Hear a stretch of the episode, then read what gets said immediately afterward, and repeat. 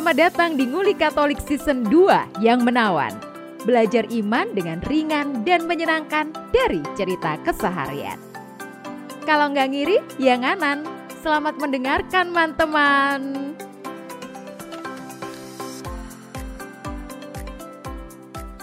Kalau nggak ada halangan, episode ini tayang 20 Mei dan persis pada Hari Kebangkitan Nasional ya. Betul. Iya, benar. Hari Kebangkitan Nasional. Biasanya dulu masa normal ada upacara Hari Oh, ya? Kebangkitan Nasional, kemudian ada tema besar yang disampaikan oleh negara.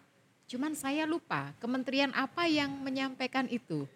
Entah sekretariat presiden atau eh, eh, atau apa gitu. Tapi ada tema besar yang dihidupi. Tapi berapa Nasional. tahun ini sudah nggak ada ya? Eh, enggak, kalau seingat saya pandemi ini enggak ada ya karena Nggak ada, nggak ada pandemi. upacara. Tapi itu benar-benar maksudnya salah satu yang diwajibkan untuk upacara karena ada pesan-pesan yang disampaikan. Harkitnas Harkitnas itu kan sebenarnya memperingati hari lahirnya Budi Utomo 1908. 08. Perkumpulan Budi Utomo yang didirikan oleh Dr. Sutomo. Tapi kita mau bicarakan tentang 21 Mei-nya. Karena pada tahun 98 persis sehari setelah Harkitnas itu Orde Baru tumbang.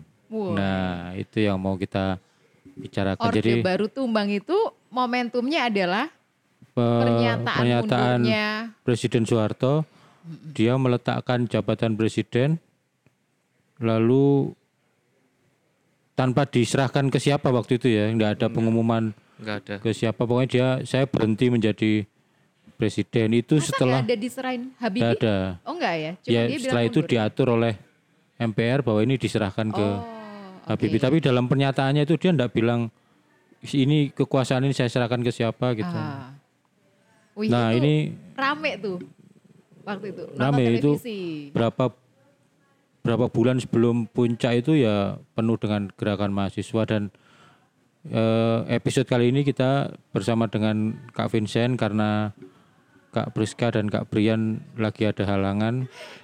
Tapi ini bukan episode biak ya bersama kakak-kakak ya. Oh iya, manggilnya jadi Kak gitu.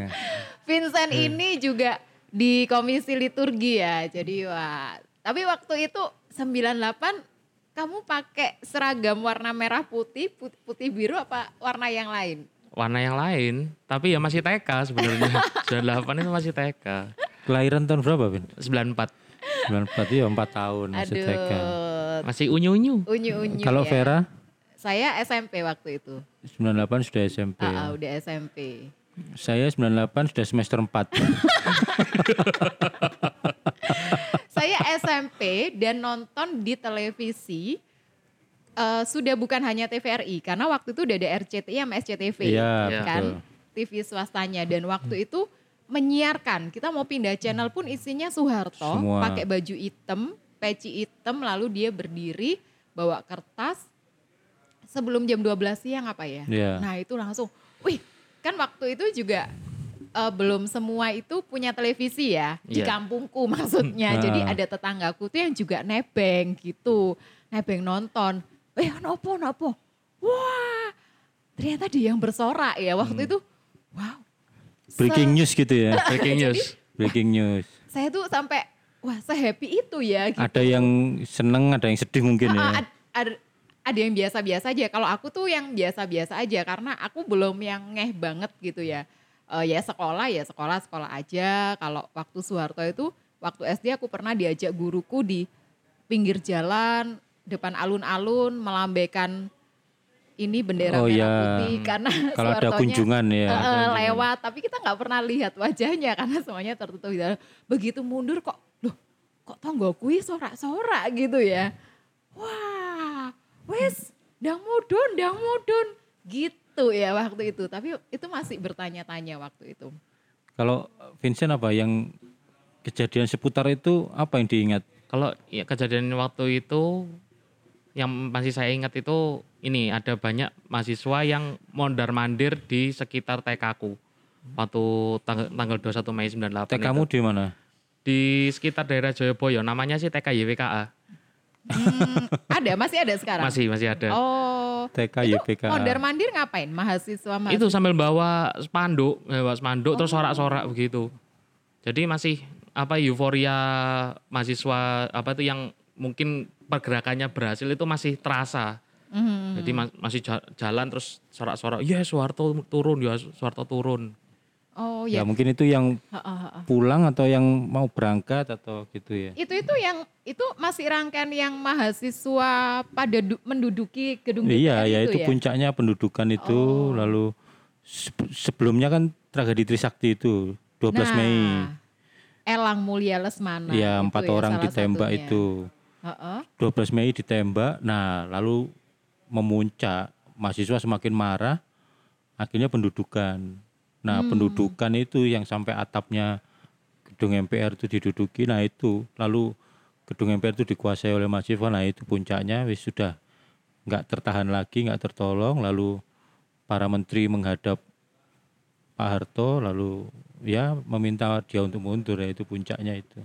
Oke, kan kamu waktu itu sudah mahasiswa ya? Ya. Logikamu sudah jalan ya kalau aku Iya, masih iya, iya. SMP yang belum tahu gitu. Jadi eh eh, mahasiswa itu men- berdemo itu karena karena apa? Mungkin yang dengerin podcast kita kan Oh. tidak semuanya juga mengalami 98 Sebenarnya gitu. pemicunya itu gini. Karena waktu itu Soeharto 97 menang lagi. Nah, itu masalahnya. Hmm. Pemilu 97. Jadi gini, kalau diturut lagi, pemilu 96 itu PDIP menang, PDI-nya Megawati itu menang. Dulu itu baru ada tiga partai Tiga politik. partai. Nomor satu Golkar. adalah Golkar, nomor satu Golkar, Gol- Golkar, Golkar. ya. Golkar. Nomor dua PDI, P3, eh PDI, PDI, nomor nomor tiga, tiga P3. adalah P3. P3.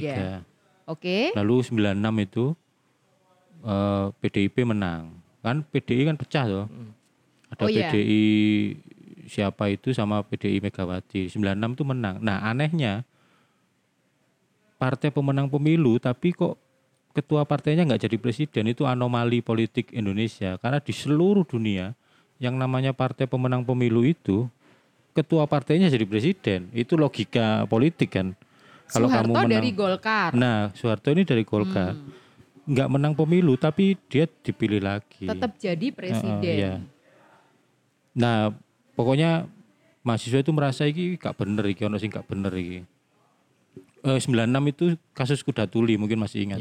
Tuli. Kasus kudeta 27 Juli. 27 Juli. Heeh. jadi markasnya eh, PDIP di apa diserang. diserang oleh pria berambut cepat dan lain sebagainya. Oh sorry, pemilu yang PDI menang itu 99, sorry. 99. Jadi 96 itu kuda tuli. Lalu 97 Soeharto menang lagi, mahasiswa marah.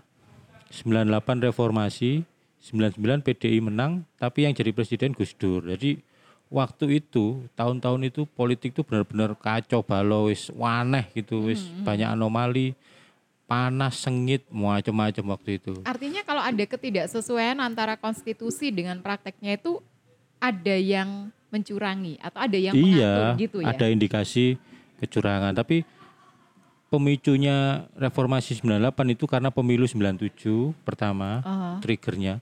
Tapi sebelum trigger itu ada banyak persoalan, terutama ya tuntutan mahasiswa waktu itu kan ada tiga. Yang pertama KKN itu hapus KKN, Mhm. korupsi. KKN apa dulu dong? Bukan KKN Desa Penari ya Oh, yang iya. lagi booming. KKN itu bukan Korupsi. kuliah kerja nyata tapi korupsi kolusi dan nepotisme. nepotisme. Nepotisme itu persaudaraan, perkoncoan, Kong kali kong. kong kali kong jadi saudaranya jadi pejabat dan lain sebagainya. Lalu kalau Hmm. ya kolusi itu ya kolusi apa eh, persekutuan, persekongkolan Persekongkolan ke arah yang buruk ya. buruk ke arah yang buruk.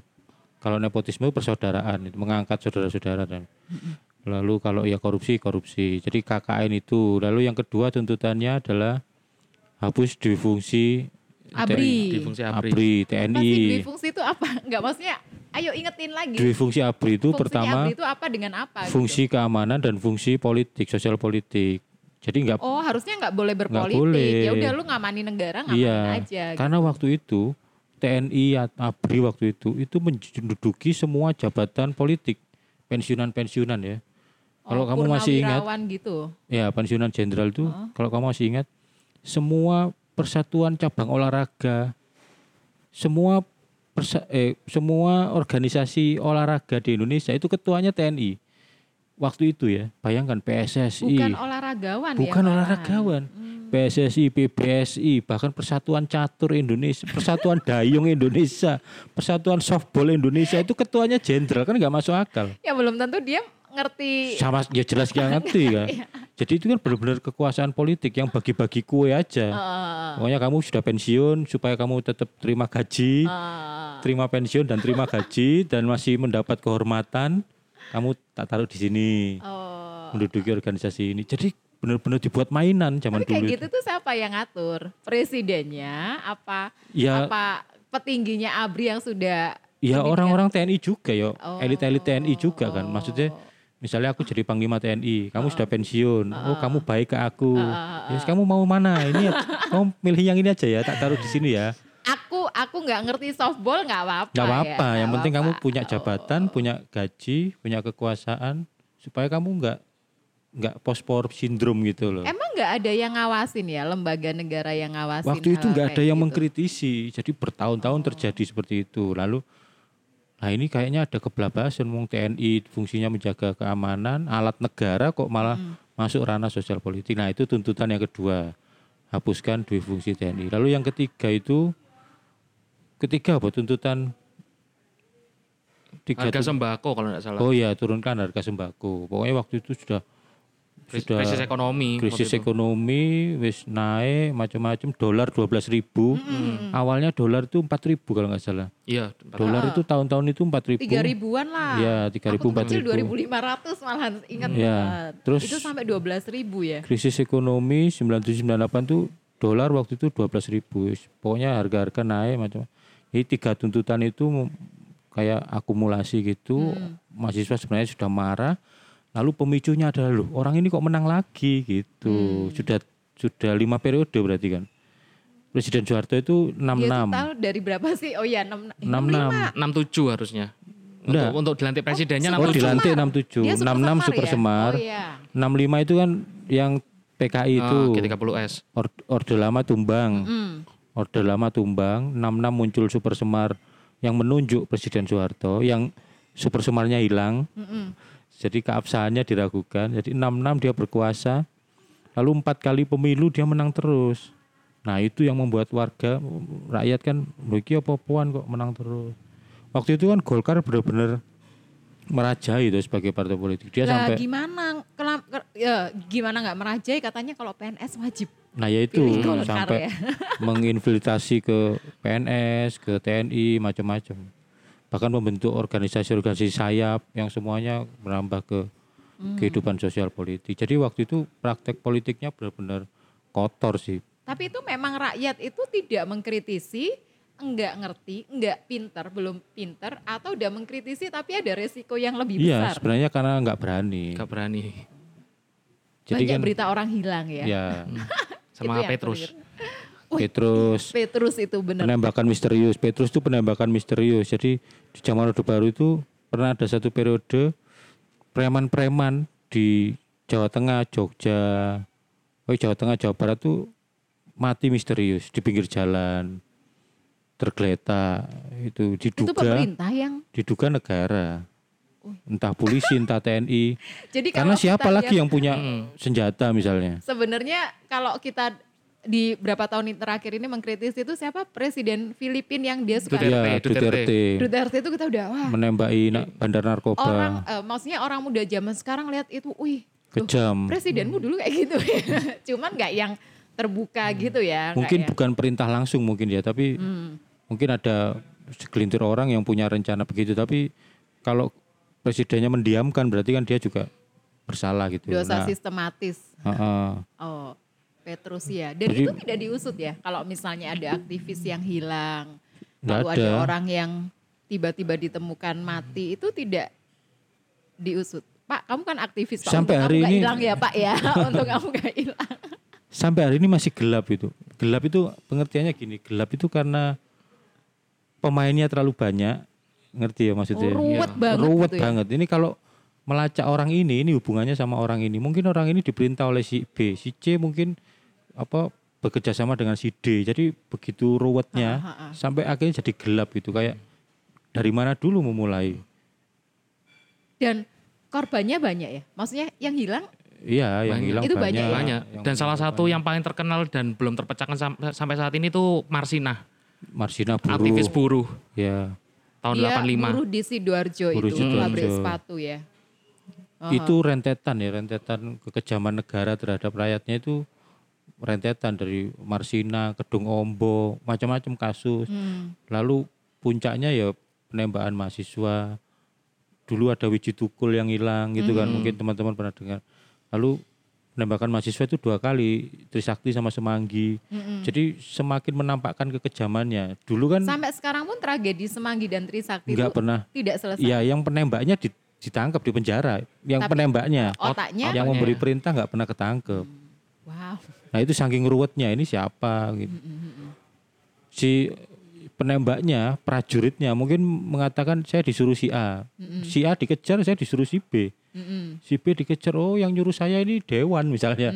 Sekumpulan orang, eh, ruwet gitu. Jadi makanya menuntaskan kasus HAM itu berat sekali, apa ruwet sekali.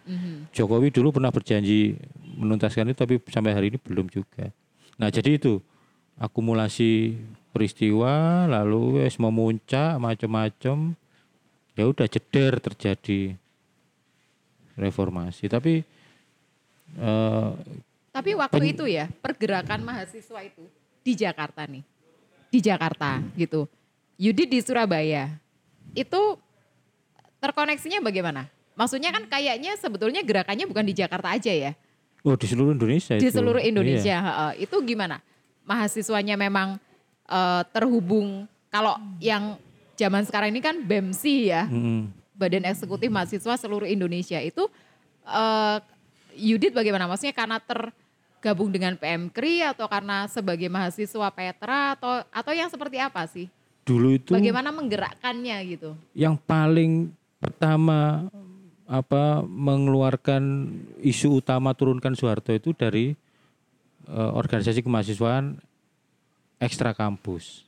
Jadi kan ada dua, intra kampus itu yang BEM, terus apa namanya LP apa lembaga fakultas gitu, itu yang intra kampus. Tapi yang ekstra kampus itu yang ormas-ormas kayak yang saya ikuti misalnya PMKRI, HMI, Oh.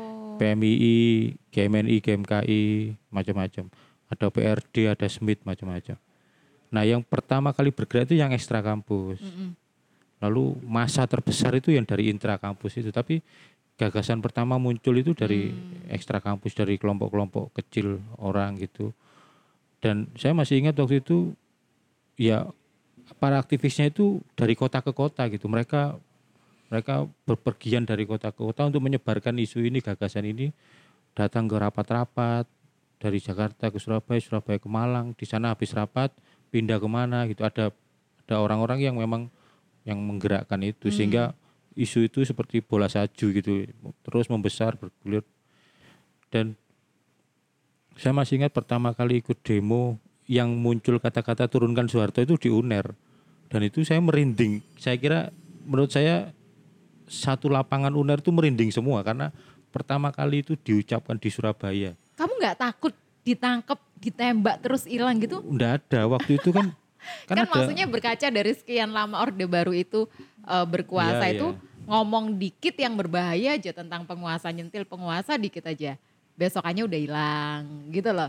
Kamu nggak takut apa karena temanmu banyak ya gitu itu itu, itu kan apa teori psikologi ya orang tuh jadi berani kalau kerumunan Hmm. Tapi ini Makanya- sesuatu yang baik ya, bukan maksudnya Iya. turunkan Soeharto. Oh, oke. terus ya itu menyebar turunkan Soeharto itu menyebar dari kota-kota besar dulu Jakarta, Jogja, Bandung itu lalu menyebar sampai ke seluruh kota di Indonesia. Dan ternyata diterima oleh masyarakat. Nah itu.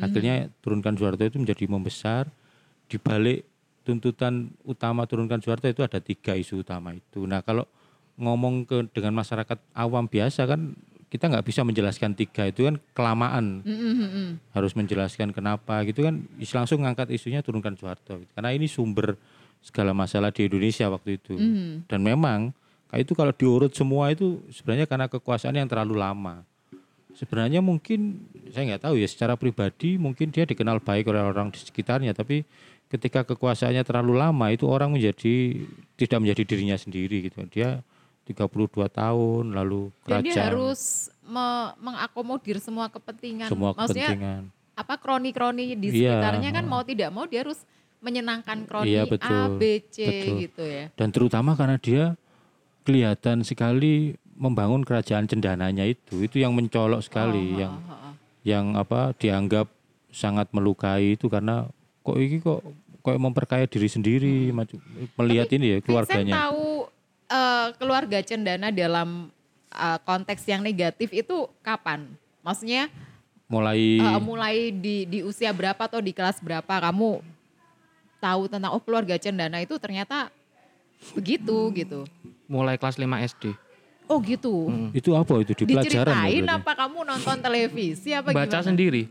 Jadi mulai SD itu karena memang aku sendiri itu memang hobi buku baca buku sejarah, Aha. entah itu sejarah dunia atau sejarah Indonesia gitu, Ha-ha. tak pelajari tak buka semua. Oh, ternyata begini. Akhirnya mulai dapat apa yang lebih mendalam lagi itu mulai SMA dan akhirnya di kuliah juga sempat dibahas Oh. soal perpolitikan itu. di itu di buku sejarah Apa yang SD itu apa sudah apa? disebut reformasi itu ya Sudah sudah disebut Sudah ya? reformasi. Tapi dia nggak buku dia nggak baca bukunya SD dong. Dia baca waktu kelas 5 SD, tapi bukan buku pelajaran SD ya. Yang kamu baca apa? Ada dari buku pelajaran SD dan Oh. juga dari buku sumber-sumber lain. sumber-sumber lain Heeh. Oh ya reformasinya itu yang Mm-mm. ditulis ya. Mm-mm. Oh. bahwa ada peristiwa politik besar gitu ya kira-kira di buku sejarah begitu Aha. dan mestinya ya tiga tuntutan itu muncul juga ya Muncul mestinya. muncul. muncul karena memang itu yang mengemuka di seluruh Indonesia itu. Mhm. terutama KKN itu kalau teman-teman masih ingat dulu kerajaannya Cendana itu kan kayak menjijikkan gitu ya apa anaknya dikasih proyek apa yang cewek. Bahkan itu ada mobil nasional. mobil Timor. nasional itu Timor. dikasihkan Hutomo Mandala Putra Heeh. Tommy Soeharto Tommy Soeharto. itu megang proyek mobil nasional se Indonesia Heeh, lalu terus dulu ada stasiun Pak TPI inget nggak televisi TV. pendidikan Indonesia itu Mbak Tutut Mbak Tutut Mbak gitu. Tutut juga pegang jasa marga kayak gitu-gitu. Jadi proyek-proyek besar Indonesia itu diserahkan ke anak-anaknya. Nah itu kan bagi rakyat kan menjijikkan tuh. Maksudnya sampai ada plesetan segala yang menguasai hajat hidup orang banyak harusnya kan dikuasai negara ya tapi ini dikuasai oleh cendana, cendana, nah kayak gitu-gitu. Dan itu eh, mengapa saya sebut menjijikkan karena anak-anaknya juga menunjukkan perilaku yang menjijikkan gitu. Mhm. Tommy Soeharto itu pernah dipenjara karena menyuruh pembunuh bayaran membunuh hakim agung yang mengadili dirinya. Masih ingat tapi ya? Hmm, waktu masih- itu masih dia mas eh waktu itu Soeharto masih Oh itu setelah reformasi jauh. oh setelah reformasi dia iya, di iya, iya. diseret ke pengadilan karena korupsi kan Mhm. karena korupsi lalu dia divonis bersalah dia memba- membayar pembunuh bayaran untuk nembak hakimnya itu Mhm. gila-gilaan tuh Mhm. anu benar-benar tipikal anak raja sing sing anak raja sing bandel gitu kan kalau di cerita-cerita dongeng kan mesti ada gitu anak sampai sampai berani bayar pembunuh bayaran ya. Dia menyelesaikan masalah itu Betul. dengan cara mematikan orang Betul. gitu. Sekejam itu semenjijikkan itu. Lalu dia merasa aman lah. Maksudnya waktu si- siapa sih yang mau ngutik-ngutik akhirnya hidupku malah gitu ketangkep juga tetap ketangkep. Akhirnya kebongkar juga. Nah praktek-praktek menjijikan tuh waktu itu begitu kasat mata di awal-awal Orde Baru itu lima tahun pertama masih rakyat memuja-muja tuh, woi pemimpin baru. Karena dulu eh, Bung Karno di akhir-akhir pemerintahnya juga apa dinilai banyak negatif misalnya Mhm. apa suka apa main cewek misalnya kayak gitu-gitu ya istrinya banyak atau macam-macam. Tapi nah waktu itu lalu oh ini ada ada pemimpin baru yang bagus. Mhm. tapi itu hanya terjadi di 5-10 tahun pertama mungkin itu ketika masih murni ya maksudnya Iya. niat itu ya karena Heeh. lalu kamu bilang terlalu lama orang berkuasa maka dia tidak menjadi dirinya makanya sendiri. sekarang undang-undang di negara kita presiden tuh hanya dua periode tidak boleh sampai tiga periode karena kita pernah mengalami masa kelam presiden sampai empat eh lima periode itu kan dihitung Kalau lima periode tadi kita menyoroti sesuatu yang hitam di Orde Baru. Kalau lalu kamu bilang orang masih 5-10 tahun itu ini banget responnya adalah positif. Apa yang baik dari Orde Baru? kalau saya ini yang dulu ada Repelita, rencana pembangunan lima tahun itu bagi saya anak SD waktu tahun itu eh, tahun 80-an ya. Ngapalin apa gimana sih? Belajar juga itu. Iya, mendengar mendengar pelajaran itu bahwa pemerintah punya Repelita rencana pembangunan lima tahun, punya GBHN, garis-garis besar haluan negara. Oh, negara ini serius ya gitu loh, diatur dengan serius gitu. Terus apa namanya? swasembada. Swasembada itu sampai hari ini masih dipuji. Swasembada pangan itu sampai sekarang masih dipuji meskipun prakteknya wis berantakan juga. Petani Dulu itu Soeharto itu, kalau panen raya itu, wah selalu disiarin Oh, di disorot, televisi ya ah. Pak ya. Nonton nggak? ya dia apa pakai capil gitu Oh, terus wah dulu ini ini banget lah, maksudnya seremonial Iya, banget iya. lah gitu. Swasembada pangan tuh sampai hari ini masih dipuji tapi prakteknya masih berantakan. Petani masih miskin. Mhm. Sudah 30 ta- 72 tahun merdeka masih masih kalah sama tengkulak misalnya gitu ya. Terus dulu Repelita lalu pembangunan infrastruktur juga sudah mulai meskipun hanya Jawa. Mm-mm. Tapi Ah, waktu Jawa itu- sentris ya. Waktu itu membanggakan gitu maksudnya. Weh kita punya jalan tol waktu itu loh ya. Tapi Jawa. Nah itu juga dikritik habis-habisan tuh. Kenapa hanya Jawa? Yang lain ketinggalan jauh. Jauh sekali Indonesia Timur tuh sama sekali nggak dibangun apa-apa. Makanya sekarang Jokowi itu fokusnya Indonesia Timur misalnya. Mhm.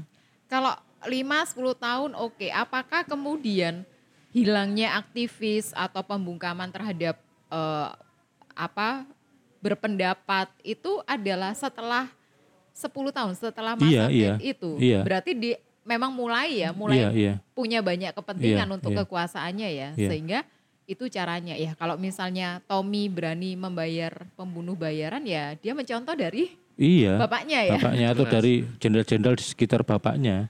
Waduh ngeri. ngeri. Dulu tahun 78 tuh keluar namanya uh, apa eh, peraturan yang membatasi Mhm. mahasiswa untuk berorganisasi. NKK, BRK, NKK, BKK, normalisasi kehidupan kampus. Jadi, Jadi kamu ada nggak boleh berorganisasi. Peraturan dalam mahasiswa. negeri. Karena waktu itu mahasiswa sudah mulai kritis. Jadi setelah orde, Bar- orde lama tumbang, Oh, orde baru muncul 10 tahun, mahasiswa mulai kritis lagi. Itu zaman-zaman Sohoki, terus Mhm. Oh. Ari Budiman. Nah, negara ini merasa was-was iki lek mahasiswa ini kritis-kritis bahaya ini. Hmm. Lalu dibuatlah peraturan NKK BKK, normalisasi kehidupan kampus. Mahasiswa itu gak usah organisasi, kuliah aja. Peraturannya bunyinya gitu. Hmm. oh. Organisasi dibatasi, hanya ada UKM, ya unit kegiatan mahasiswa. Itu Karena pemerintah udah mulai mulai merasa iki kok mulai kritis-kritis iki wah bahaya iki.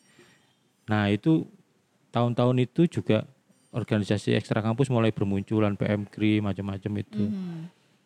Lalu semakin terus semakin era-era gelap itu ya 80-an, 90-an itu mulai ke kejaman HAM macam-macam lah. Penguasaan tanah, proyek-proyek gak jelas.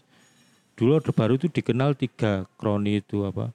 Cendana, Golkar, sama konglomerat hitam. Konglomerat hitam itu konglomerat sing dapat proyek berkali-kali dari Cendana. Jadi ada proyek yang lari ke keluarganya, ada yang ke orang-orang ini konglomerat hitam ini. Oh, dan orang-orang itu aja gitu. Nah, Termasuk ini ya eksploitasi tambang kayak iya. gitu ya. Jadi orang kayanya zaman dulu itu ya orang-orang itu itu aja.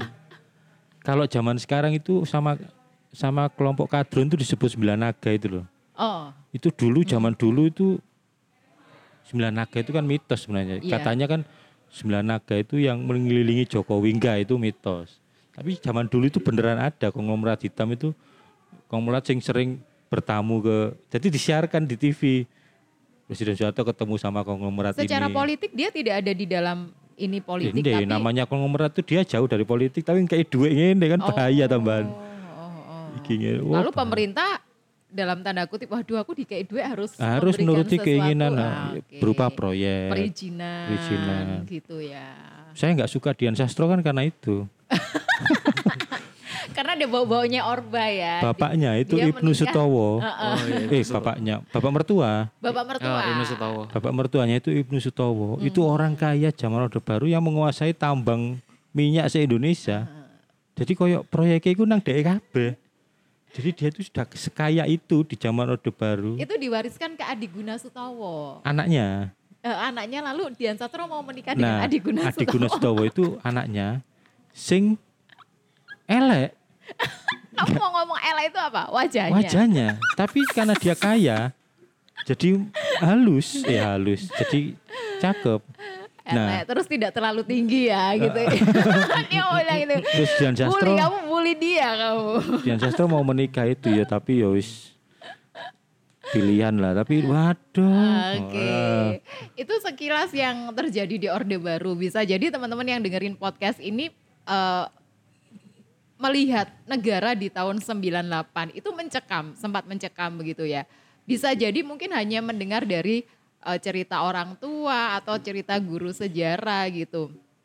Eh, sampailah kita memang berproses ya. Maksudnya 98 reformasi itu nggak langsung normal gitu ya Pak ya.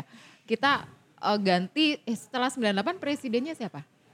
Oh Habibie, Habibie. Habibie, Habibie karena dulu. waktu itu wakil ya. Tapi cukup Habibie cukup eh mengembalikan situasi itu salah satunya indikatornya dolar. Dolarnya sempat menguat ya. Oh ya 9 ribu atau balik Iya di bawah sebentar. 10 ribu begitu. Setelah itu Habibie itu lengser karena apa ya? Tapi Pemilih- ditolak juga. Laporannya LPG-nya ditolak ditolak. MPR ya. Iya. Itu. Atas desakan gerakan mahasiswa juga. Oh. Eh, setelah itu presidennya siapa? Enggak at- coba diingat-ingat atau Habib mengembalikan Dur. Gus Dur. Gus Dur dipilih dari pemilu. Enggak, Enggak. Nah, itu tadi yang saya cerita 99. Oh.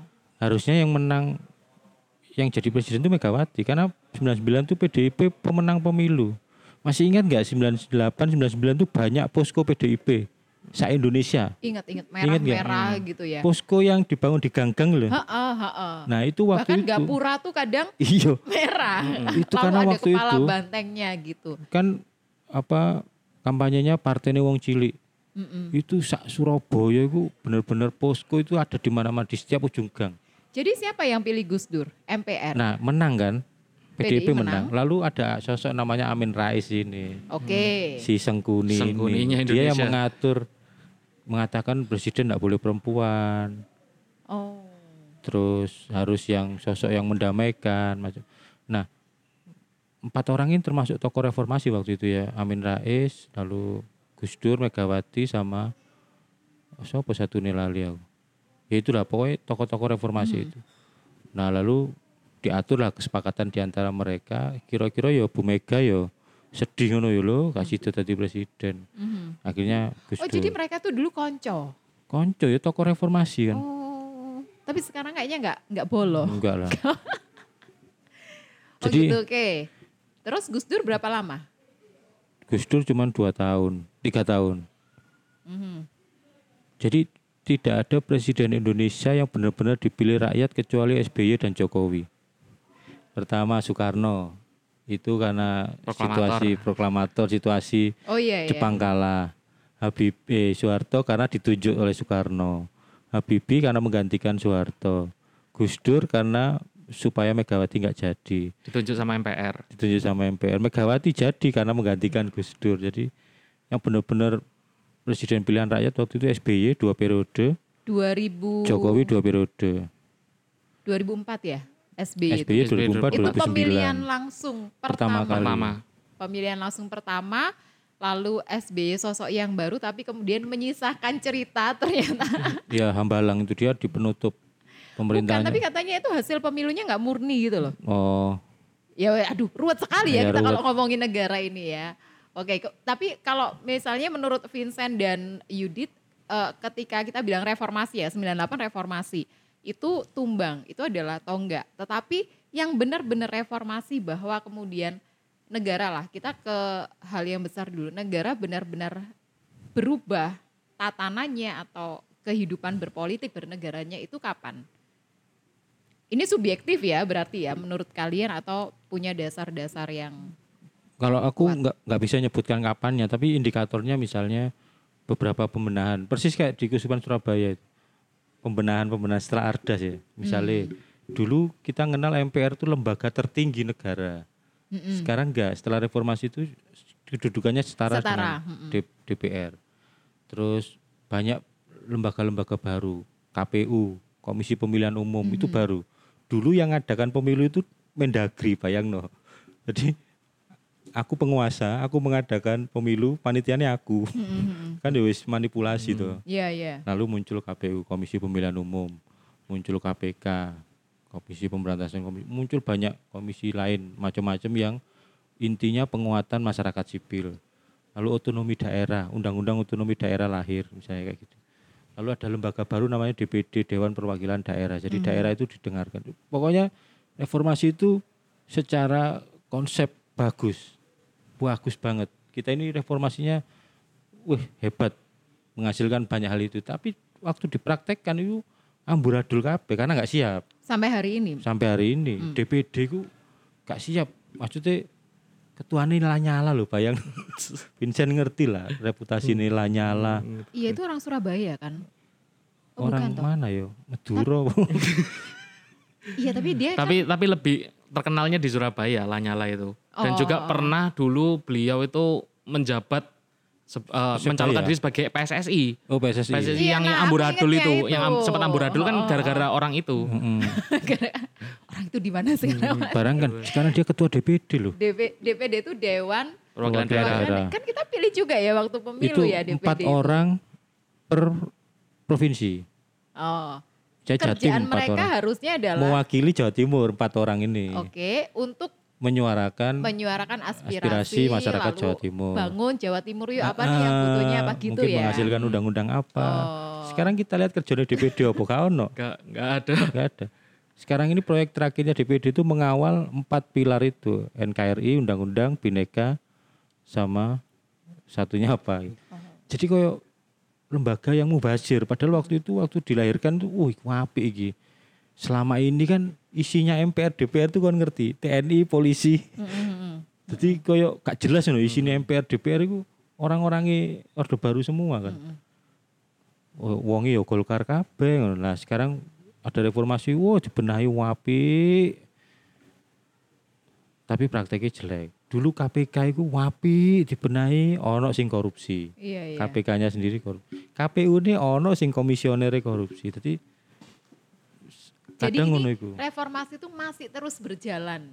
Terus Menurut versinya berjalan. Yudit ya. Kapannya nggak bisa sebutin tapi ada indikator kita ini sedang menaiki tangga untuk eh, tangga reformasi. Sama seperti Kuspan Surabaya. Apa Ardas. Wah api-api wis menurutku wis sangat ideal, sangat brilian. Sampai ke Pembidangan. paroki. apa dulu namanya regio diganti ke Vikepan. Mhm. Ngono kan itu kan ada semua. Terus empat bidang. Maksudnya dalam pastoralnya ditata. Prakteknya ya amburadul. Masih terus ini ya. Kalau Vincent, Kalau aku- merasa reformasi di negara ini kapan atau apa? Kalau aku masih apa ya, masih meraba-raba juga dan yang mas yang kentara sekali terlihat itu ini kebebasan berekspresi dan kebebasan pers. Hmm. Itu yang paling terasa. Karena memang kalau ketika baca buku sejarah atau buku-buku yang berkaitan dengan Orde Baru, kebebasan pers itu diberanggus habis. Oh iya. Bahkan Bisa ya di bredel gitu ya. dibredel, Tempo. bahkan Tempo dulu itu Tempo dibredel. dibredel. Wah iya bener itu. Tempo terus ya Itu karena dia terlalu Sinar harapan. kritis Mm, terlalu- terhadap pemerintah. Heeh. Dan eh, hal-hal yang tidak boleh dibahas selama Orde Baru akhirnya boleh dibahas setelah reformasi. Oh. Itu itu Jadi yang paling banyak terasa. media juga Mm-mm. lahir ya. Mm-mm. Ah. Itu bahkan juga apa ya sampai sekarang dengan adanya media massa yang mulai apa ya berbasis digital kayak media sosial dan sebagainya itu juga menjadi apa ya eh, loncatan yang baru bahwa kebebasan berekspresi itu tidak hanya sekedar di media massa atau apa tetapi juga setiap individu diberikan kebebasan untuk menyampaikan pendapat walaupun dibatasi oleh kebebasan orang lain. Hmm. It- Itu yang masih terasa. Kemudian ya seperti yang dibilang sama Mas Yudi tadi memang ya seperti halnya juga keuskupan pembidangan-pembidangan dan lain sebagainya masih terus berproses sampai sekarang walaupun ya nggak tahu sampai kapan tetapi Iya. yang perlu dibenahi juga ini juga eh, di bagaimana setiap individu atau SDM dari eh, Indonesia sendiri masyarakat-masyarakatnya ini bisa apa ya bisa menggunakan cara berpikir yang lebih baik kemudian juga apa ya bersikap lebih dewasa dalam menanggapi sesuatu. Nggak hanya sekedar ketika ada permasalahan atau suatu isu tertentu itu langsung reak, eh, reaksinya tuh berlebihan gitu loh jadi harus di apa harus diolah terlebih dahulu seperti apa Itu sih yang tak rasakan. Dan sekarang juga kamu masih merasa masih perlu dipupuk lagi ya Iya, reformasi masih. tidak tidak berhenti. Oke. Soeharto turun lalu reformasi itu. Salah satu yang berdampak sekali kan memang leader ya, pemimpin. Pemimpin. Terus katanya pemimpin yang yang seperti apa yang kira-kira bisa menjadikan sebuah reformasi. Kita bicara boleh di gereja, boleh di ya lingkungan gereja Katolik mungkin ya. Kalau negara kita sudah melihat sosok-sosok seperti itu atau bukan hanya presiden, maksudnya banyak pemimpin-pemimpin daerah atau apa yang memang bisa memunculkan hal-hal baru untuk mereformasi eh, sekitarnya. Kalau yang gereja Katolik gimana? Gereja universal maksudnya ya. Kusupan atau Gereja universal. gereja universal? Boleh nanti mengecil ke keuskupan. Itu yang seperti apa? Maksudnya sosok pemimpin yang seperti apa yang kira-kira bisa membantu mewujudkan reformasi gitu. Kalau Apakah yang suka membangun? Ada yang bilang, oh, seneng aku naik presidennya Jokowi. Dibangun kabeh. Wah. Bagi sebagian masyarakat itu adalah bentuk reformasi gitu karena pembangunan di mana-mana. Tapi ada yang eh, mengatakan karena reformasi eh, meletakkan orang-orang di kabinetnya eh, sesuai ada skill, ada ini tidak punya kepentingan yang tadi lah, memang sesuai dengan skillnya, nah seperti itu. Jadi kita kalau kita bicara pemimpin itu yang seperti apa ya yang kira-kira bisa membawa kita ke benar-benar reformasi yang lebih utuh, lebih utuh lagi. kalau saya gini, kalau saya pemimpin yang disebut pemimpin yang baik itu pemimpin yang punya gagasan. Oke. Itu premisnya. Oke. Punya visi, Mhm. punya gagasan, punya punya misi. Lalu yang ngerjakan ya jelas bukan dia, dia kan yang Ya. pegang gagasan. Kalau di gereja universal itu yang Paus Fransiskus ini yang paling kental itu dia mengembalikan gereja kepada hakikatnya. Misalnya dia yang paling terkenal tuh ini gereja kaum miskin, ini gereja yang gereja yang kotor. Gereja Katolik itu harusnya gereja yang kotor, gereja yang turun ke jalan misalnya. Itu kan gagasan waktu dia pertama kali apa terpilih menjadi paus itu yang dia lontarkan itu meskipun itu ya ditolak macam-macam ya di ada yang kontra dan lain sebagainya. Tapi dia muncul dengan gagasan. Dulu Paus Benediktus kira-kira ya muncul dengan gagasan juga. Pemimpin yang baik itu pertama kali dia harus muncul dengan gagasan dulu. Mhm. Dia kalau dia nggak nggak punya gagasan ya dia mau mimpin apa? Dia, dia kan mem- Hmm. dia kan menerjemahkan gagasan itu dalam kepemimpinannya itu. Jadi kenapa dia milih Nadiem Makarim misalnya? Mm-mm. Itu karena dia punya sebuah gagasan tertentu misalnya. Yang salah satu yang baru di Jokowi itu karena dia melibatkan banyak profesional. Itu yang bertahun-tahun nggak pernah terjadi di Indonesia. Di Indonesia itu Selama ini tuh apa ya? Orang partai gitu Iya ya? bagi-bagi kue politik aja. Aku presidennya, partai pendukungku ada sembilan, maka menteriku ya dari sembilan partai itu. Isok gak isok. Iso gak iso, dan bener-bener kosong menteri sing gak ngerti apa-apa karena dia dari partai pendukung taruh. Itu terjadi bertahun-tahun. Hanya terjadi reformasi itu hanya terjadi waktu zamannya Jokowi. Hampir separuh lebih itu eh, profesional beneran. Nadiem Makarim lalu Erick Thohir yang sekarang ya. Hmm. benar-benar Wis- Wisnu Tama macam-macam. Benar-benar orang profesional bukan orang partai. Karena dia sendiri tidak punya latar belakang politik. Jokowi sendiri itu kan satu-satunya presiden yang nggak punya background mentereng. Satu-satunya urutkan Bentar, semua bentar, coba. Soekarno. jelas ya, Soekarno Soeharto. Soekarno Soeharto Habibie karena dia wakil pertama wakil gitu ya maksudnya background itu loh Kalau. SBY jelas dia malah pemilik partai gitu ya. dia Jenderal ketua partai, eh, Oh. Jokowi ini benar-benar Sopo, satu-satunya ya. Oh, oh, oh. merintis dari wali kota gitu maka lalu dia merepresentasikan gagasan tentang apa pemerintahan yang yang profesional itu di kabinetnya misalnya.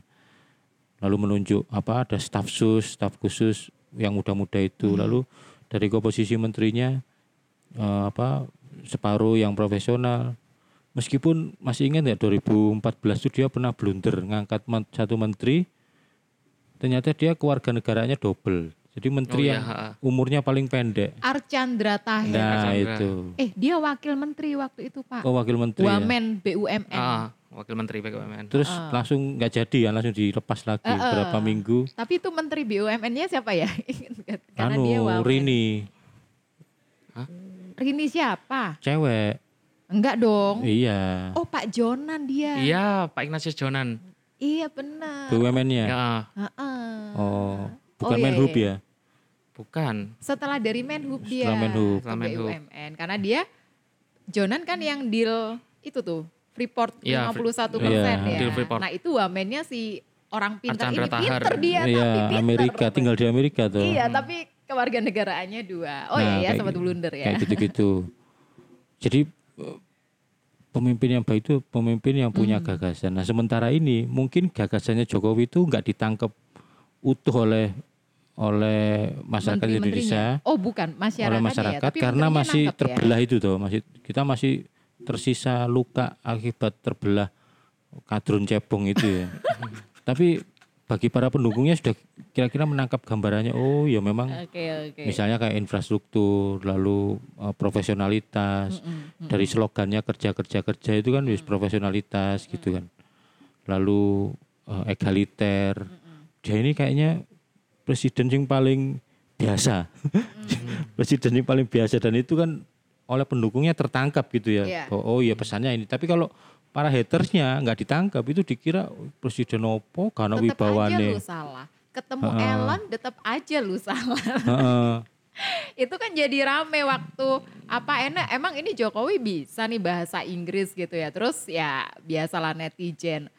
Eh, pemimpin dunia itu bahasa menjadi nomor dua gagasan menjadi nomor satu Iya. karena dia di Amerika itu kan pertemuan apa Eh, G20 persiapan Iya Persiapan Amerika G20. dengan negara-negara Asia kayaknya uh, ya. persiapan G20. Bukan, bukan sama negara-negara Asia. Kalau G20 itu G20 itu adalah negara daftar eh bukan daftar sih, apa negara-negara yang memiliki eh, apa kekuatan ekonomi yang Seluruh dunia itu. seluruh dunia. Oh iya enggak. Termasuk Indonesia juga. Ketemu Joe Biden itu kemarin dengan Iya itu kayaknya negara. persiapan itu. Persiapan Oh, G20. iya. Persiapan G20. Itu kan kemudian Jokowi juga speak ya Hmm. gitu. Waduh bahasa Inggrisnya begini. Wah masih bagusan bahasa Inggris guru lesnya anak saya. Waduh netizen ini ya itu karena ide ya. luka polarisasi Ide-ide. itu. Luka yang belum sembuh karena polarisasi kadrun cebong itu menyisakan para haters itu. Tapi sebagian besar masyarakat sudah menangkap oh ini apa gagasannya itu. Terutama lah aku nangkepnya dari PDIP. PDIP ini sebenarnya punya visi besar teknologi ya. Mhm. apa membangun Silicon Valley maksudnya pusat Versi kayak Indonesia versi ya. Indonesia. Ha. lalu apa eh, ini gencar apa eh, artificial intelligence jadi orang-orang di sekitar PDIP setahu gue ya kayaknya baru PDIP yang gencar ngomong soal teknologi Oke. kita ini kalau mau jadi negara besar teknologinya harus pegang dulu Mhm. kita ini percuma besar wilayahnya tapi teknologinya masih Iya, begitu PJJ pandemi PJJ kasihan tuh yang di luar Jawa nggak ada Iya. koneksi internet. Iya iya iya. nah Jadi, misalnya gitu Menurutmu gagasan gagasan harus punya gagasan. Kalau pemimpin nggak punya gagasan, meneruskan. Oh iya, Anda kayaknya ada curcol sedikit ya itu ya. Enggak saya Dari nggak nada. curcol. Bicaranya ada curcol. Vincent, menurut Vincent tuh pemimpin yang bisa mereformasi itu yang kayak apa? Kalau tadi Mas Yudit bilang pemimpin yang bisa mereformasi itu adalah pemimpin yang punya gagasan itu saya justru keinget ya itu karena pemimpin punya gagasan itu saya ingat gagasannya Plato bahwa seorang pemimpin itu harus filsuf.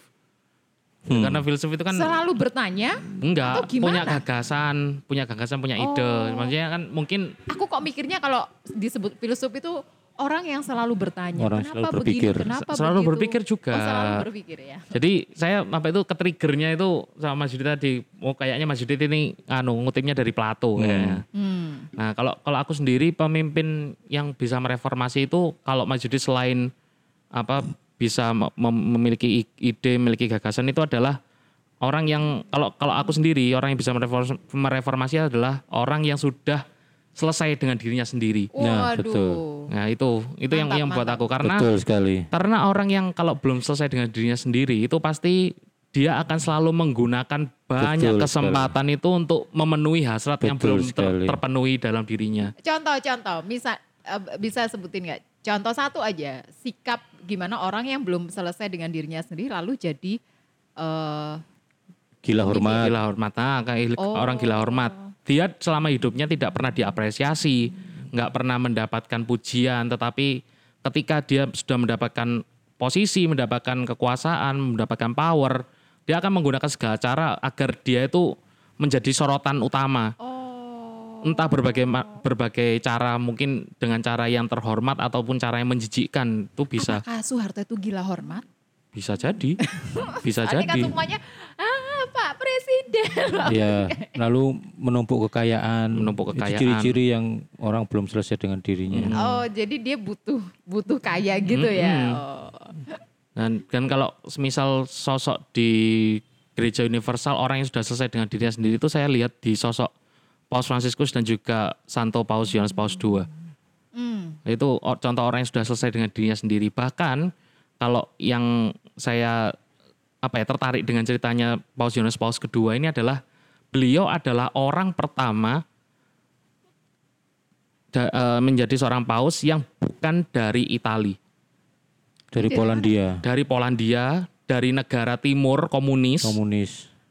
Oh, Polandia itu komunis. masih komunis Iya, waktu itu. Dulu kan dihabiskan sama Jerman itu. Oh, tapi sekarang udah enggak ya? Udah enggak. Oh. Sekarang demokrasi Hmm. kayaknya. Dan apa itu dia ini adalah orang yang benar-benar apa ya? Kalau Yohanes Paus kedua ini orang-orangnya benar hanya membawa satu semangat yaitu perdamaian. Soalnya kan waktu itu Dia adalah meng- menyaksikan sendiri menyaksikan sendiri Perang Apa? Dunia Kedua perang itu. dunia kedua, kekejamannya Oh. Jerman seperti apa, kekejamannya komunis itu. seperti apa.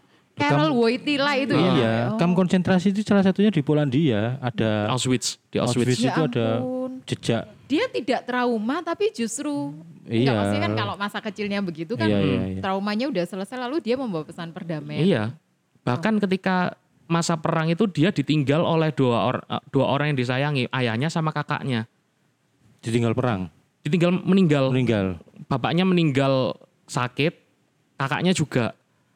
Waktu itu pas zaman perang itu. Ya ampun, keren ya. Kayak Traumatisnya udah nggak ada gitu. Udah nggak ada. dia untuk melayani orang lain lalu membawa Hmm. pesan yang besar. Dan akhirnya ketika Uni Soviet runtuh tahun 91, beliau adalah salah satu orang yang apa itu ber- berjasa untuk ini menumbangkan komunis di Uni Uni Soviet dan seluruh dunia. Wih, kalau beliaunya masih hidup tuh sekarang, mungkin dia sudah menangis melihat perang Ukraina dengan Rusia ya. Bisa jadi. Karena tidak ada perdamaian di sana. Mm-mm. Oke. Kalau Franciscus, Kalau Franciscus itu ya karena beliau datang dari Argentina dan beliau ini posisinya juga ketika terpilih menjadi pau- paus ini beliau ini orangnya apa ya? Ya karena di Argentina itu hidupnya seperti itu dia nggak nggak pernah menggunakan fasilitas gereja Nggak tapi pernah dia bermewah-mewahan. nggak pernah gitu. bermewah-mewahan dia dan juga orangnya ya mohon maaf kesehatannya masih apa agak rapuh karena dia punya paru-paru cuma satu Hmm. dan eh, apa ya beliau benar-benar apa ya mendedik- mendedikasikan hidupnya itu just only for the poor hanya untuk orang miskin oh setelah dia jadi paus pun itu kayaknya nggak berubah ya? nggak berubah Waktu di Argentina kan ya dia naik bis umum dan lain sebagainya Hmm. begitu sampai di Vatikan pun dia punya kekuasaan ya tetap dia Gitu ya. seperti itu seperti biasa bahkan ke toko CD itu Ke ya. dia- Nah, toko CD pun ya nggak perlu penjagaan nggak perlu pengawalan ya karena sudah biasa Karena apalagi dia dia tidak mencari sesuatu gitu ya. enggak dari enggak apa mencari ya. sesuatu justru malah ketika dia melihat orang miskin dia sangat tersentuh Oh. Mhm. sangat tersentuh dan pasti dia akan eh, apa berkata doakan saya Di film Tupo itu kan Selalu, ada yang rendah hati sekali. sangat rendah hati beliau cuplikan dia waktu di Kardinal Buenos Ari- Aires. Dia jajan ini kan senengannya burger itu loh. Mm-mm. Heeh. Burger atau pizza itu ya. Iya burger burger Pokoknya dia sering ke Dia warung jadi terdekat. kardinal, dia sering Dia jajan kardinal, burger. jajan Jajan pinggir ke warung, jalan. pinggir jalan. Kardinal. Kardinal. ngobrol sama orang-orang yang apa potong rambut, orang yang belanja juga dia ngob ngajak Kira-kira ngobrol. lek nang kene ya tuku gitu. gorengan ngono lho. Aku nggak tuku jagung bakar yang harapan gini kan nimbrung ngobrol-ngobrol. Ya Tapi aku setuju itu dua hal itu ya apa pemimpin itu gagasan dan selesai dengan dirinya, sendiri. Nanti kalau pemilu caleg-caleg itu di, seleksinya dengan dua ini aja sudah bisa sebenarnya. Jadi kalau saya nggak usah lihat titelnya di belakang kan biasanya yang dijual titel loh. Yoi. SHMM, MPD, oh macam-macam nggak usah wes. Kamu punya gagasan apa ngono? Misalnya kamu mau jadi apa caleg Surabaya, kamu punya gagasan apa tentang Surabaya wes. Lalu yang kedua motivasimu apa jadi ini? Like, misalnya aku pingin kaya gini-gini ya wis ketok kan wis Yo. nggak selesai dengan. Yang diadu adalah gagasannya. Hmm. Lah kamu apa Ber? Apa? Pemimpin itu apa? Iya. Yang mereformasi? Itu tadi punya ide. Iya. Soalnya kalau dipimpin oleh orang yang nggak punya ide itu Ini orang nada iki. ya? Aku nada iki nada curceli langsung lang. Yoga. aku. Anda setuju atau tidak dengan Setuju. statement saya? Karena banyak pemimpin itu hanya meneruskan meneruskan saja. sebelumnya. Eh, Lalu untuk membuat ide baru atau gebrakan baru tidak mau. Tidak mau. Resikonya terlalu besar. Loh, pemimpin harus berani ambil Harus resiko, resiko. juga. Mm.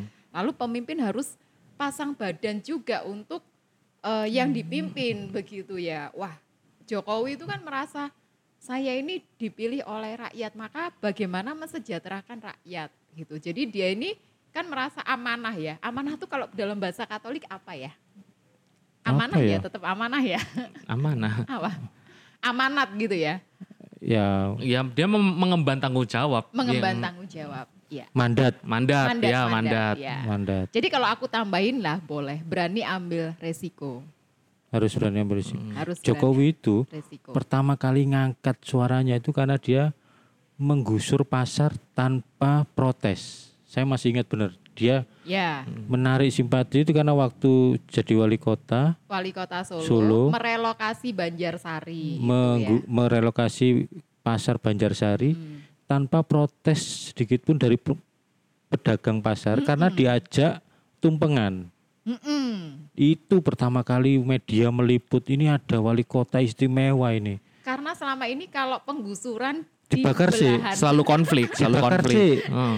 Iku wis rahasia umum iku. berhadapan dengan aparat Ah, gitu ya. Gusur pasar iku diobong sih pasar sing lama. Oh, Loh itu itu, gitu sudah toh, rahasia umum. Rahasia saya umum. kira itu memang Nah, alami, mbok Pak. kira pasar turi kok bong dewe. Contoh nyata itu. Ya ampun, Pak. Di banyak Terlalu kota itu. polos saya ya, Pak Di ya. banyak kota itu Oh. Gitu. Jadi gusur itu mesti lega bentrok, dibakar dhisik, terus difitnah macam-macam. Nah, La- Jokowi selalu ini meninggalkan luka gitu loh luka ya. bagi orang kecil. Nah, Jokowi ini lalu kayak semacam sinar matahari di Indonesia karena baru pertama kali ada yang seperti itu. Lalu media ini mengangkat namanya. Lalu yang periode kedua dia terpilih dengan suara 90%. Masih ingat ya? Hmm. Pemilihan kedua, dua periode kedua di wali kota Jokowi Solo. ya. 90% jadi wali kota Solo. Lalu dilamar untuk wali kota Jakarta waktu itu. kan. Ya. Eh, gubernur Jakarta. Gubernur. Dan langsung menang juga kan. Heeh. Satu periode apa pemilihan pertama dok, gelombang pertama. Lalu baru berapa bulan jadi gubernur DKI lalu jadi presiden itu. Tapi itu menunjukkan bahwa apa kita ini kekurangan pemimpin yang punya gagasan, kekurangan pemimpin yang selesai dengan dirinya sendiri, kekurangan pemimpin yang berani ambil resiko. Kenapa Jokowi blusuan jadi istimewa? Karena nggak ada yang blusuan. Hmm. Selama Padahal- ini pemimpin selalu ada di ruang kerja. Di balik meja. Padahal blusuan itu tugasnya wali kota, kan ngono sederhana. Kenapa jadi istimewa? Karena nggak ada. Padahal Makanya se- se- secara gaya atau gaya bekerja atau eh, manajemen kerja itu nggak apa-apa. Belusuan itu bukan sesuatu yang bukan istimewa eh, sing bukan istimewa. Tapi sangat- karena nggak ada yang melakukan. Karena nggak ada yang melakukan. jadi itu menjadi se-Indonesia, maka blusuan itu yang sebenarnya aktivitas normal bagi seorang wali kota itu jadi jangan wah istimewa padahal wali kota turun ke terminal itu ya kerjane ngono iku sajane. Duduk nang balik meja kan ngono. Setelah Jokowi tiba-tiba semua wali kota blusuan. Belusuan. trendsetter sebenarnya Sampai- ya Jokowi ini. Anies Baswedan ngeruk lumpur nggih tangan. Iya, Ada ya. fotonya. Lu kan itu tambah kebelabasan tambah gila nih kan. antara Terus Kamu keblowo. kayaknya nggak suka Loh, ya. itu bodoh banget itu. Seorang gubernur ngeruk lumpur pakai tangan tuh bodoh banget. Atau siapa Bu Risma sing ngeruk pasir nggak ya apa iku. Iya iya iya. Ya itu berlebihan sih menurutku. Maksudnya nggak sampai kayak gitu. Jokowi itu masuk gorong-gorong memang. Tapi Untuk kan ngecek. ngecek. Iya iya. Kapasitasnya apa gitu ya, tidak ikut Heeh. bekerja untuk ini, tapi ngecek ya. Itu Kan- tadi sosok yang diharapkan ya nanti tahun kita pemilu lagi kapan sih? 2024. 2024 semoga kita bisa memilih. Maksudnya Jadi tiga itu ya. dari tiga itu punya gagasan selesai dengan dirinya sendiri Dan berani lalu ambil berani resiko. di ditingkatkan literasinya kita harus mencari track recordnya ini bukan hanya sekedar famous karena dia sosial medianya memblow up itu tapi eh, tiga itu semoga bisa membawa kita ke reformasi yang lebih ini kalau di gereja Katolik sendiri nih sekarang kita sempitin ke gereja Katolik secara universal reformasi besar apa sih yang kita rasakan siapa dulu Vincent dulu Yang apa tahu dulu? Vincent. Vincent Eh, reformasi besar yang dialami gereja tuh ya semenjak Konsil Vatikan kedua sebenarnya. Atau yang itu yang kamu Oh bilang sebelum iya, sebelum itu. sebelum itu eh, sebelum itu ada peristiwa yang namanya Reformasi Protestan tahun 1517 yang digagas oleh Martin Luther. Lahirnya Protestan dia. Lahirnya Kristen Protestan. jadi Martin Luther tuh dulunya Katolik Katolik, Oh, iya. biarawan juga Agustinian. oh Biarawan Agustinian. heeh. Nah, dia tidak puas dengan gereja dia tidak Katolik. puas dengan gereja karena pada saat itu gereja kan memang memasuki masa terkelam di mana Iya. gereja berani-beraninya korupsi Heeh. dan apa ya mengelabui umat pada saat itu dengan main yang namanya eh, surat ini apa Indulgensi. surat indulgensi itu di dipermainkan sama pihak gereja untuk Maksudnya memba- gimana dipermainkan Jual beli gitu ya? dijual, ah, dijual belikan diperjualbelikan padahal kan nggak boleh itu Jual beli pengakuan dosa, pengampunan. Dos, eh, Dosa. jual beli surat pengampunan dosa indulgensi itu kan pengampunan dosa yang kan kalau kita sakramen tobat itu kita mendapat indulgensi bukan gitu ya atau gimana Bukan, indulgensi itu diterimakan pada saat-saat tertentu kayak semisal eh, ada momen tertentu kayak waktu kapan ya? Ini tahun Tahun jubileum. eh, ah, tahun, yu- tahun jubileum tahun 2017, 2000? Heeh. tahun jubileum apa belas kasih Tuhan itu. Heeh. Heeh. Nah, itu kan diberikan indulgensi, oh ya diberikan oh, indulgensi. ha, ha, Nah, kayak momen-momen tertentu seperti itu. Nah, kalau di tahun itu, di tahun 1517 itu gereja mem- menjual belikan surat indulgensi ini supaya uang yang sudah diterima dari indulgensi ini itu dibuat untuk membangun Basilika Santo Petrus Vatikan sekarang. Eh sumpah Serius. jadi segede itu Iya, serius. uang haram dong ya Dari hasil Iya.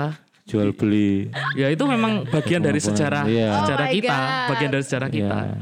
Padahal temanku yang di yang bukan Katolik itu yang pernah berkunjung ke sana tuh Wow. menyampaikan kekagumannya. Iya. Ada basilika ya. itu Tapi nggak tahu Iya. dibangun pakai uang apa. gede Vera gede Basilika Saint Peter itu.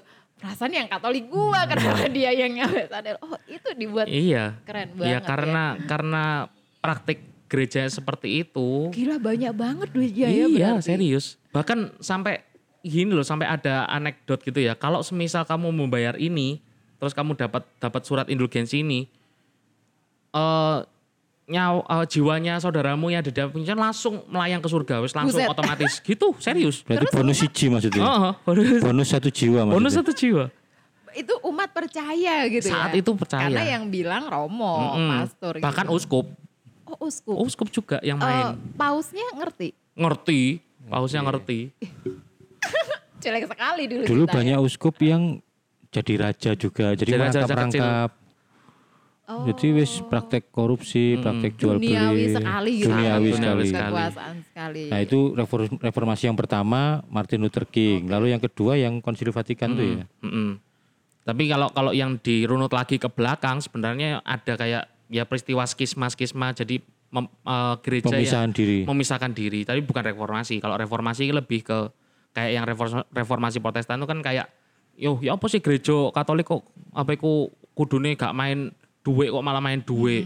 Malah nggak indulgensi barang demi demi duit ae. Nah, itu kan akhirnya Martin Luther mereformasi dengan menempelkan 95 tesis di depan pintu gereja Wittenberg Hmm. waktu itu. Dia apa itu? Maksudnya nempelin lalu isinya apa itu? Ya isinya itu ke- Protes-protesnya kecaman itu. kecamannya Iya. itu, Oh. kecamannya itu. Ini nggak nggak sesuai sama ini, nggak Nah. sesuai, nggak sesuai, nggak sesuai gitu. Jadi ya kayak api lah berarti ya. Yo Maksudnya- pinter deh yo. Maksudnya api tindakan itu ya pro- Iya, protes iya. itu kan untuk perbaikan juga tuh. Membuka Iya. ini ya. mm, membuka Mengkoreksi, mata ya. gereja itu loh. Bahwa ini ada yang nggak bener den- Hmm. dengan Pada dengan- waktu itu eh, dia mengundurkan diri eh, sebagai biarawan gitu lalu diterima ah, nggak gini eh, dari protesnya dia itu gereja Katolik itu apa menoleh kemudian memperbaiki diri atau gimana justru menantang balik, Hmm. nantang balik si Martin Luther ini. Untuk membuktikan. Untuk membuktikan dan bahkan di sidang, oh, Hmm. di sidang di depan dewan keuskupan waktu itu. Nutupin banget berarti ya Iya, gereja itu heeh. ya. Defensif ya. defensif sekali. oh, oke. Setelah itu eh, ada tantangan balik dari gereja Katolik dia tetap ya tetap ngelawan. Ini loh ada buktinya. Dari terus sampai itu akhirnya si Martin Luther ini akhirnya memutuskan bahwa kami keluar dari apa itu Katolik karena Katolik wis gak bener Katolik Roma wis gak bener. Hmm, gitu. Akhirnya ya dengan adanya gereja Protestan saat ini ya itu akhirnya mereka berpatokan pada tiga hal ya. Sola scriptura, sola fides sama sola apa ini satunya nih sola tulo eh, bukan. Ya itu. Jadi ada ada keplesetmu kok berbahaya. So- ah, ya cuma sola fides sama sola scriptura. Jadi yang menjadi patokan dasar iman dari teman-teman yang Protestan ini adalah yang pertama kita harus berpatok pada kitab suci sola, sola scriptura Oke. jadi kembali lagi, kembali lagi ke Alkitab. Terus yang sola fide itu mengandalkan hanya iman aja. Jadi dengan hanya percaya pada Yesus Oh. cukup untuk, untuk keselamatan. Jadi nggak perlu pakai indulgensi dan sebagainya. Oh, oh makanya ya sekarang yang terjadi tuh begitu. Enggak maksudnya. Iya, Pe- Oh Perbandingan iya, sampai hari ini sekolah skriptura masih masih. dipakai Iya, di kemudian kan iman sebelah. toh ada yang maksudnya teman-teman eh, teman-teman Kristen tuh ada yang ibadah penghiburan dan percaya bahwa ini sudah Sudah. meninggal kemudian dia udah pasti masuk surga. Sedangkan kalau Katolik kan ini Harus masih perlu didoakan. bertobat, Heeh. pengampunan dosa. Kita yang di di sini tuh harus mendoakan terus menerus Masih ada supaya purgatorium. Hmm, gitu. Itu salah satu paham yang Ah, berbeda. Nah, kemudian ke, maju ke beberapa abad setelahnya adanya Konsili Vatikan kedua ini merubah banyak hal. Berubah banyak hal di gereja Katolik. Salah satu yang paling kelihatan adalah di bagian liturginya. Hmm. Yaitu jadi dulu kalau liturgi prakonsili Vatikan kedua, kalau kita misa itu kita akan melihat romonya itu membelakangi kita, Punggungnya. punggungnya membelakangi dan Jadi hadapnya ke salib ada gitu ya? salib dan ta- tabernakel itu. Jadi eh, kita membelakangi dan eh, oh, proses ibadatnya itu menggunakan full bahasa Latin. Jadi bahasa tidak Latin. tidak diterjemahkan ke bahasa daerah seperti sekarang. Walaupun itu di Indonesia. Walaupun di Indonesia Oh.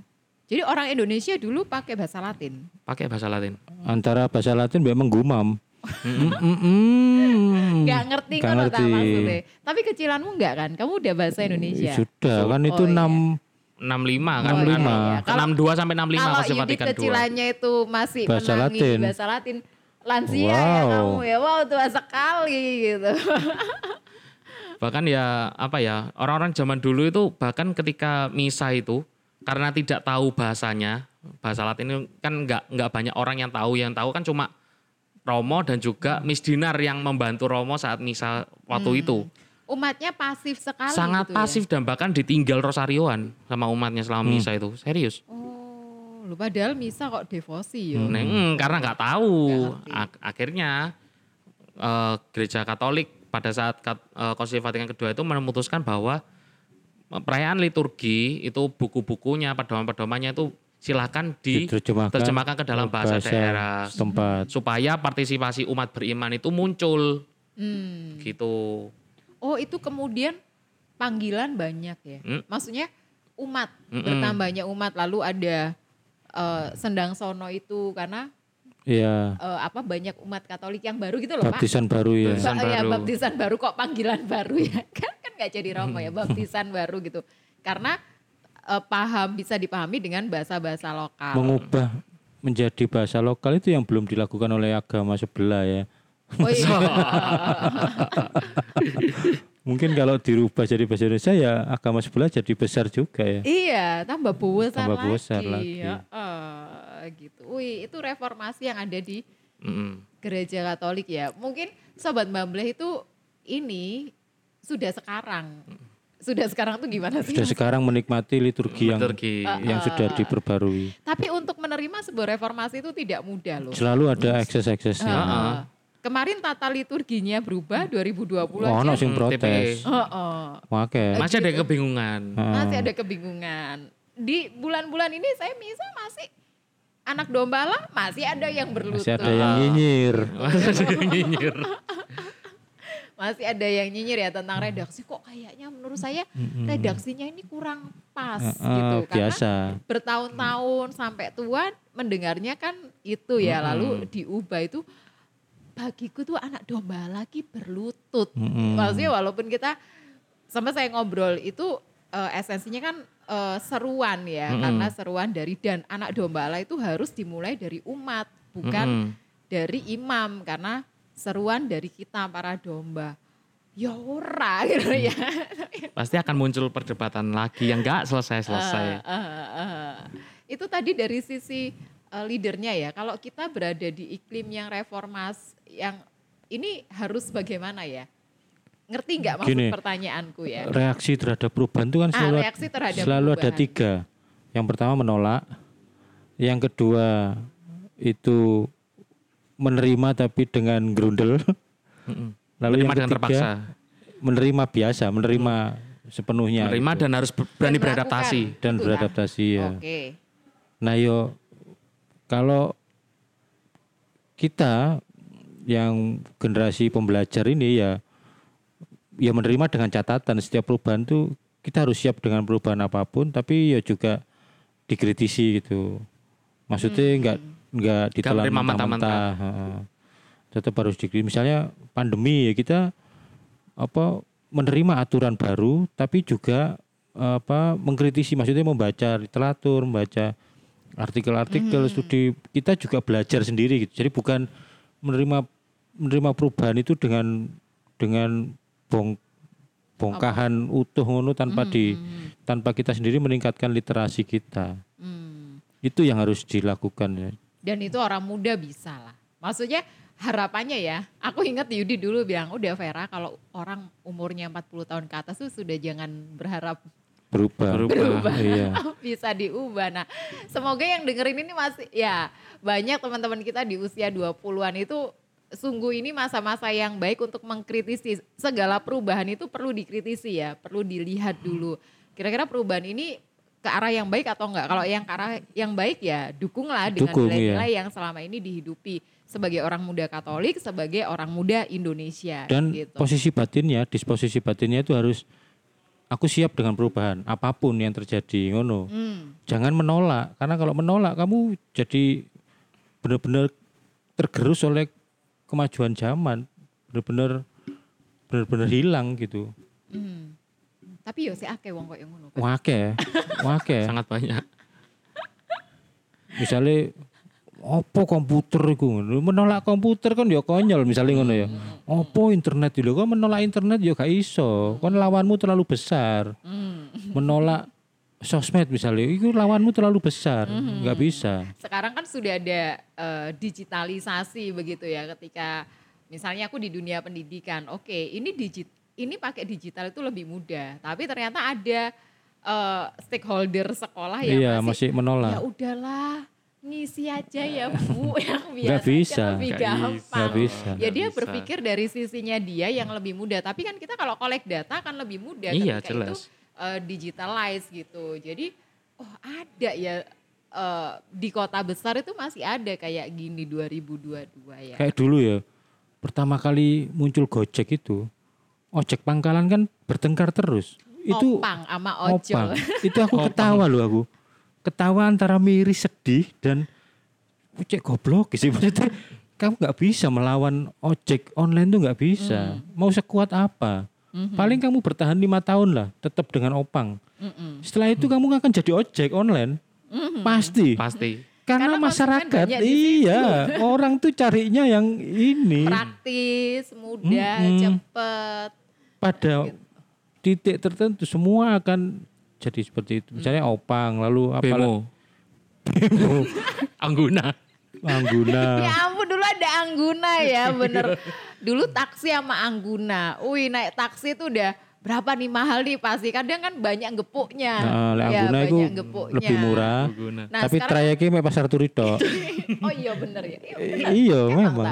Enggak, maksudnya orang tuh orang tuh butuh Angguna karena ada bak belakangnya yang Iya, terbuka itu dan itu biasanya pasar turi. Heeh, dulu Waktu itu kan pasar terbesar turi kan pasar turi. Terbesar, heeh, gitu. Ya ketika menolak perubahan karena hidup itu nggak ada yang statis ya, semuanya dinamis. Jadi gitu. ya itu tadi misalnya apa eh, yang semua yang online gitu lalu pasar tradisional sama pasar modern itu juga antara unsur kemanusiaan dan kemajuan teknologi itu kan masih bertarung gitu gesekan terus. Ini bagaimana harus membela pedagang kecil yang masih bertahan di pasar tradisional dengan sekarang sudah ada hypermart misalnya. Beberapa tempat tuh masih mensiasati ya wis pasar eh, orangnya masih tradisional tapi tempatnya jadi modern misalnya. fasilitasnya, Fasilitasnya. level kebersihannya, Kebersihannya diperbarui, di- dibuat tingkat, tapi atau yang dijual sistem pembayaran, sistem pembayaran. Tapi semua akan menuju ke sana nanti. Tinggal orangnya ini mau nggak siap menerima perubahan itu. Iya betul. Teman aku tuh aku inget cerita teman aku tuh belanja di pasar mungkin pasar Pakis ya ada nggak ya? Masih Itu ada. Bayarnya pakai link aja. Keren ya maksudnya Wah, itu. kayak gitu-gitu Keren keren. Keren. Kamu belanja apa? Aku Keren pakai itu. Apa? Ya dia belanja sayur, tomat, begitu totalnya Sudah berapa? waktunya. Scan aku pakai link aja. Nah. Orangnya terima. Wah keren ya. Jadi buat eh, kami yang seumuran itu seneng, karena kan Seneng. metode pembayarannya udah tinggal bawa handphone, gak usah bawa dompet tebel-tebel kayak gitu kan, bawa dompet, ya apa bawa handphone dia langsung gitu. Nah itu ya, mungkin objeknya tetap tradisional tapi sistemnya bisa ini. Wih, eh, panjang banget kita ngobrolin reformasi. Selamat Hari Kebangkitan Nasional. Waduh, saya nggak upacara cuman ya gitu. Harapannya apa untuk eh, orang muda Katolik deh? Orang muda Katolik boleh. Kalau saya itu tadi apa disposisi batinnya tetap apa siap dengan perubahan apa pun Mm-mm. dan cepat beradaptasi. Mm. Waktu pandemi itu kan saya masih sering jengkel sama yang takut offline itu kan. Mm-mm. Iya aku ya takut covid itu aku ya takut. Tapi kan aku belajar bagaimana nanti kalau kalau tertular itu harus melakukan apa, Mm. harus menghubungi siapa. Aku kan punya bekal untuk siap misalnya aku Bukan hanya sekedar takut aja bukan hanya gitu takut ya. yang enggak rasional gitu. Mm, mm, Ya wes aku akan tetap offline. Ini sudah ada protokol harus aku ikuti. Kalau misalnya protokol ini aku jalankan tetap kena yang beneran terjadi kemarin mm. sudah protokol ketat masih tetap kena aku harus melakukan ini ini ini ini gitu nah banyak orang tuh yang tidak siap dengan perubahan tapi sibuk dengan ketakutan itu tadi yang nggak rasional itu jadi yo nggak ngapa-ngapain banyak kelompok organisasi itu yang pandemi langsung mati klepes. Kita di sini begitu ada pandemi langsung jadi YouTube. Langsung jadi Langsung komunitas jadi, baru. Anu pusat digital Langsung ya. jadi- Sampai aku belajar bikin- hal-hal yang digital di sini ya. Jadi waktu ini sebenarnya pusat pastoral atau pusat digital. Iya. malah jadi platform baru, konten baru, bener-bener ada perubahan tapi terjadi sesuatu yang produktif itu, Oh, bukan gitu ya. pandemi langsung lempek tiarap semua ndak, malah kita Iya. beradaptasi Karena dengan cepat gitu. sebuah gencetan itu bisa berdampak dia Nah. mati atau Orang dia digencet tuh semakin, Heeh, iya. semakin kreatif. Oke. Jadi siap dengan perubahan, lalu beradaptasi, berani beradaptasi. Mhm. Vincent. Kalau aku pesannya jangan takut dan jangan menolak perubahan. Selama perubahan itu membawa kebaikan buat kamu. Ya, Kalau itu tidak membawa kebaikan ya jangan takut untuk menolak. betul. Kalau seandainya itu membawa suatu hal yang merusak, yang destruktif dan tidak mem- membuat dirimu menjadi konstruktif ya beranilah untuk menolak walaupun itu akan mendapat tantangan dari banyak orang. Betul. Jadi ya perubahan itu harus dilihat eh, apakah itu bersifat konstruktif ataupun de- destruktif karena ya kalau seandainya itu perubahan itu justru membawa kebaikan tetapi kamu tolak, kamu akan menjadi eh, orang yang sia-sia. Iya. Gitu. Dalam banget. Vera apa Vera? Karena aku adalah seorang pendidik, maka untuk sebuah perubahan bekalmu tingkatkan literasimu. Nah. Woi. ojo males moco dan mencari informasi ya. Membaca untuk mengambil informasi yang bermakna dari situ. Dan selektif ya. Selektif. Di tengah banjir informasi. Iya, gitu. Banyak pertanya banyak orang masih bertanya, emang orang Indonesia tuh nggak bisa baca? Enggak. Angka buta huruf di Indonesia itu sudah 0, sekian. Tapi tingkat liter Tingkat Tapi literasinya masih bisa membaca dan memaknai bacaan itu dan bisa melakukan apa yang diinstruksikan itu masih kecil gitu. Ada banyak informasi, silakan Anda pilih orang-orang muda eh, banjir informasi, pilih eh, banyak-banyak membaca dari berbagai sumber. Begitu sehingga orang muda Katolik siap untuk menerima perubahan reformasi di gereja Katolik maupun di negara Indonesia. Thank you ya Vincent. sama-sama terima Udah kasih juga jadi eh, podcaster, apa namanya podcaster. podcaster dadakan, ya Dadakan. langsung tadi siang Vincent bisa nggak bisa Terima kasih membagi wawasan tentang reformasi Iya, di gereja benar-benar. Katolik tadi. Ha-ha, di masa kekelamannya aku baru tahu loh itu. Emang kalau podcast itu jadi aku juga belajar ya. Iya, Thank you ya. Vincent. Bye bye sahabat Bamble. bye bye Reformasi itu bagus, yang jelek itu repot nasi. Prinsipmu ya kalau nggak Iya. makan nasi enggak makan belum makan. Masih lontong sih kurang. Kalau lawu soalnya. Oke. Bye bye. bye